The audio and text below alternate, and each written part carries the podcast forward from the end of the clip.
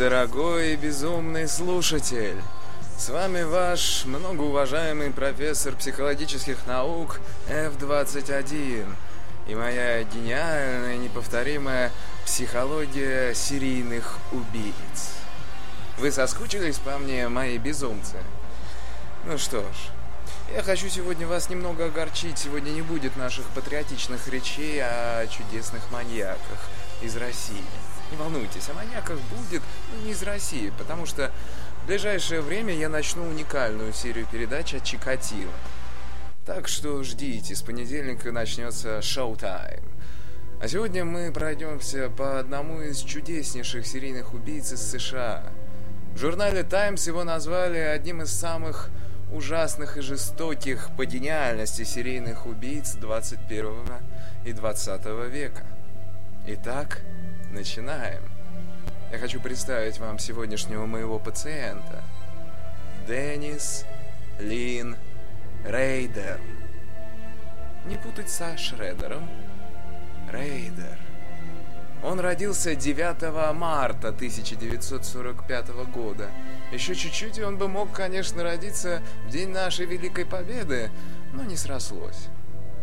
Рос он в городе Учито, закончил школу и колледж, провел 4 года в американском воздушном флоте. Притом успешно. Объездил пол Америки, познакомился с разнообразными людьми. Он вернулся после службы в армии домой, устроился на работу в мясную лавку в ближайшем универсаме. Кстати, там работала его мама. 22 мая 1971 года женился. Позже он поступил еще в один колледж, заработав там стипендию и получив высшую степень и вступив в партнерство в электрической корпорации, от чего у него была постоянная прибыль. Далее он учился в Государственном университете Учито, где в 1979 году получил высшее образование со степенью бакалавра в административной деле по юридическому праву. После он несколько раз менял работу. Также он был членом лютеранской церкви, где был избран председателем главного конгре... конгрегации, главной конгрегации. Прошу прощения, это не из моей стези фраза. Религия все-таки не в, мо... не в психологии копается. Уже в наше время у него появилось двое чудных ребенка. Этим и отличается наш сегодняшний персонаж. По всем вещам, которые я описал, он полностью нормален. Высшее образование, служба Родине, семья, дети, уважение окружающих, служба в церкви и так далее. Но если бы он не был маньяком, я бы сегодня с вами о нем не разговаривал. Итак, начнем издалека. По его собственным признаниям после ареста, в детстве он любил мучить животных и убивать их. Как известно, зоосадизм является одним из трех признаков триады Макдональда. Макдональд был выдающимся профессором психологии в ФБР. И в 1963 году он создал свою уникальную триаду Макдональда. Она заключается в следующем.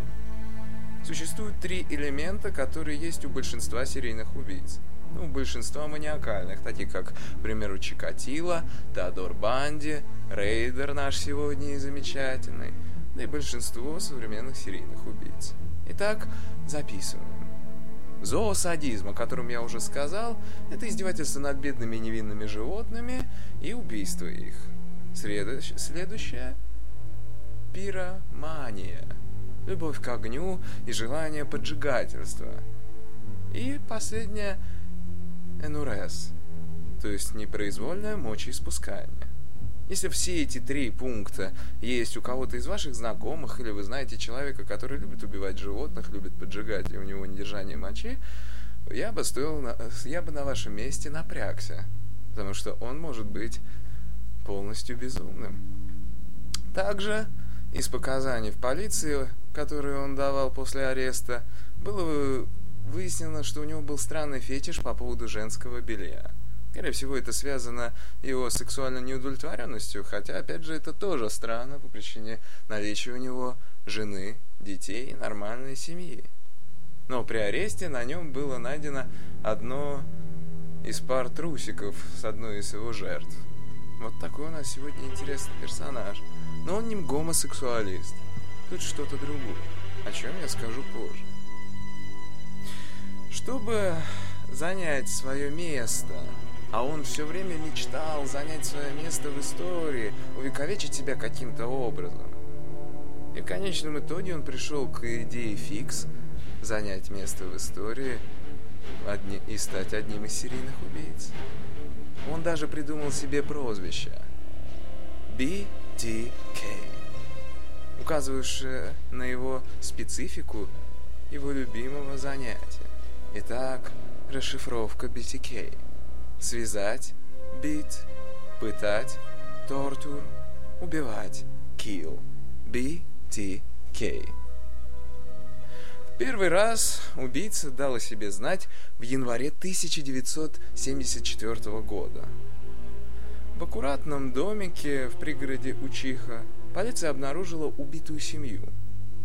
Прежде чем проникнуть к ним в дом, преступник предусмотрительно перерезал телефонные провода – Сначала он задушил отца и мать веревкой со шторы, потом он повесил одиннадцатилетнюю девочку, ну и потом девятилетнего сына задушил при помощи целлофанового пакета.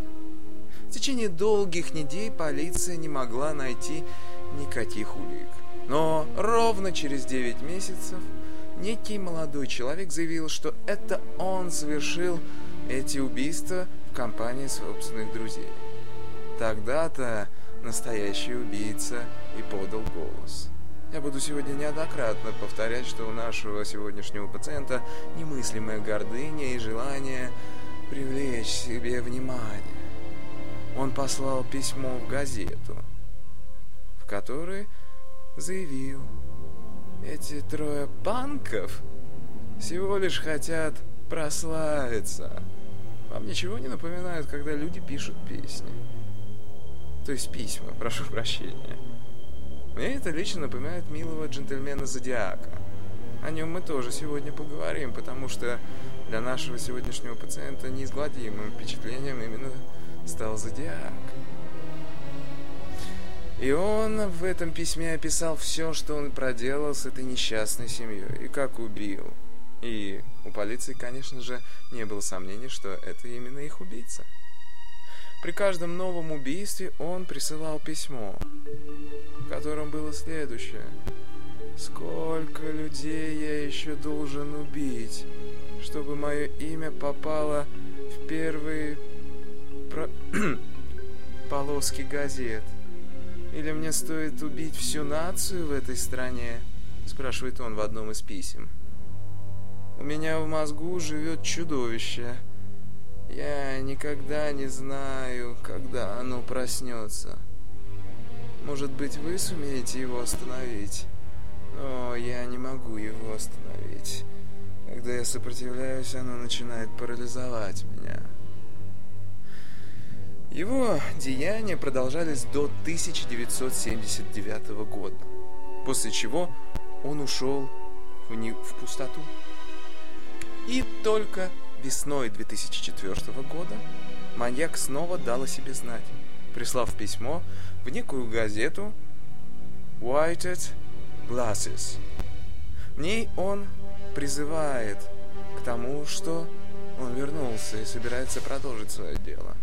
И пишет о том, что в 1986 году он убил невинную молодую женщину, которую и в этом же письме опять же было приложено все данные показания, как он ее убивал. Итак, с апреля 2004 года маньяк присылает в полицию три или четыре бандероля. В каждой из них находятся документы убитых, обрывки их одежды с частями крови. И также в этой посылке были найдены частицы ДНК нашего сегодняшнего пациента. Банальная ошибка, это как и всегда с большинством из них – которые моментально были связаны с нашим рейдером. Его арест состоялся в феврале 2005 года. В суде рейдер признался, что убил, убивал потому, что он хотел удовлетворить свои сексуальные фантазии.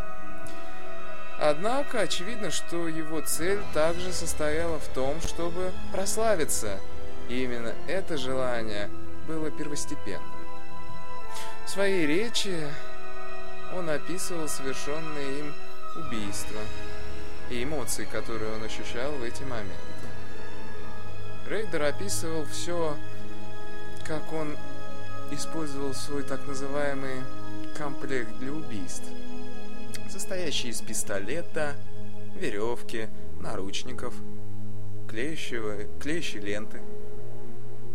Он называл убийства проектами, а своих несчастных жертв целями. О первых четырех жертвах Рейдер говорил почти как о живых. Он также подал, поведал, что одной из жертв предложил стакан воды, чтобы она немного успокоилась, а потом ее убил. Рейдер продолжал на суде постоянно спорить с судьей и говорить ему об его ошибках. Сам Рейдер был очень неплохо подкован в судебном деле, и ему это удавалось очень успешно. Пресса подмечала в то время, что сам суд был похож на академические беседы, на обуч... обучение в юридический вуз. И Рейдер так спокойно рассуждал обо всех маньяках, и тут он впервые сообщил о том, что Зодиак является его кумиром. И именно по этой причине он начал использовать способ подражания при помощи писем. Как говорится, подражание – это высшая степень преклонения перед кем-то. Видимо, он перед ним очень серьезно преклонялся. Маньяка признали виновным в десяти убийствах, хотя он их и не отрицал. Они были совершены с 1974 по 1991 год. Его приговорили к 10 пожизненным срокам, так как в Канзасе была отменена смертная казнь, к несчастью. Во время ареста 26 июля 2005 года судья Эрик Йос предложил всему адвокатскому составу рассмотреть бракоразводный процесс жены несчастного арестованного. Хотя по стандарту это должно было пройти как минимум 60 дней. Но дело было удовлетворено и моментально развод был приведен в действие. И Рейден был согласен с этим.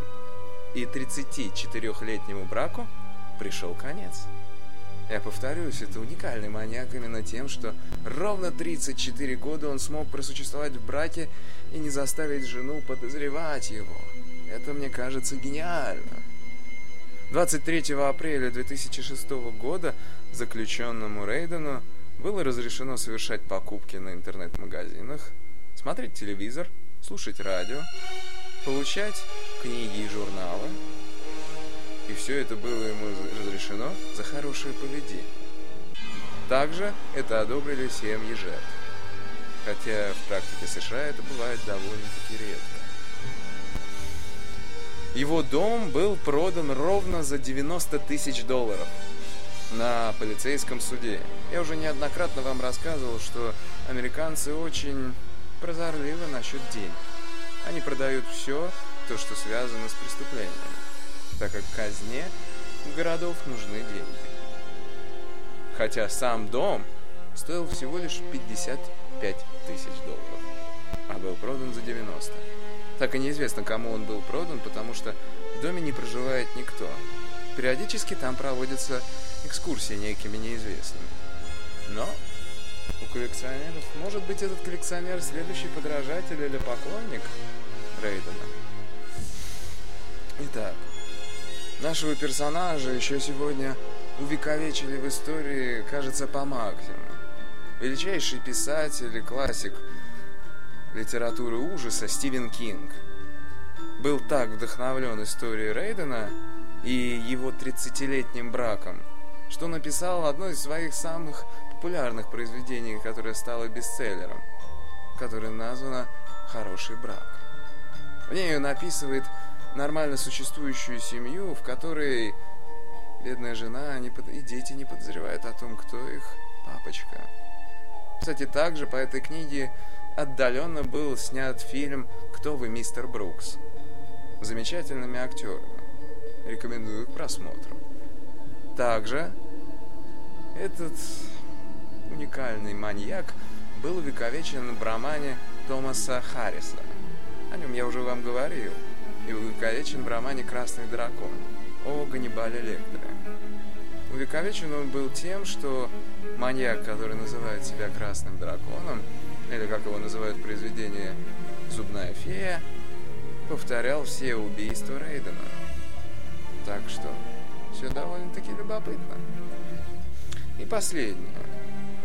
Последние годы Рейден снова был увековечен в истории в самом популярном сериале последних лет «Декстер». Им был вдохновлен Джеймс Мосс-младший, и он создал по его образу образ Троицы. В этот образ он поместил именно ту ситуацию в семье, замкнутость семьи. То, что семья с виду полностью нормальна, и это некий закрытый куб. Вот такой сегодня у нас персонаж. А сейчас я постараюсь составить его психологический портрет. Итак, мы имеем образованного человека с огромным количеством высших образований, правильного и честного семьянина, отслужившего своей родине, религиозного и занимающего серьезные посты в городе. Итак, мы видим полную маску защиты этого человека, и мы восхищаемся этим. И вот эта секунда, когда человек мечтает стать звездой. И Рейден создает для себя этот мир серийных убийц. Ярчайшим символом является именно триада Макдональда. Три этих символа. Убийство животных, поджоги и проблемы с мочевым пузырем. Он четкий психопат, который стремится стать звездой. Описывая свое первое убийство, он говорил о сильном воодушевлении и счастье, что в дальнейшем его ждет еще больше убийств. Итак, мы видим полностью закрытого человека, который не верит в нормальное существование общества и стремится стереть все нормы семьи. Поэтому он и убивал в большинстве своих случаев семьи. Потому что, на его взгляд, семья – это иллюзия. Хотя сам он прожил ровно 36 лет в браке. Это не может не восхищать. Мы имеем монстра-подражателя, монстра с амбициями. И хоть он утверждает, что у него была шизофрения, врачами она не была подтверждена. Да и нынешнее его поведение в психлечебнице говорит именно о том, что он полностью меняем, потому что у человека не могло проявиться за пять лет никаких отклонений. Итак, вы увидели во всей красе этого человека – и главное, что я хочу вам напомнить, вы должны помнить, что этот мир не такой добрый, как вам кажется.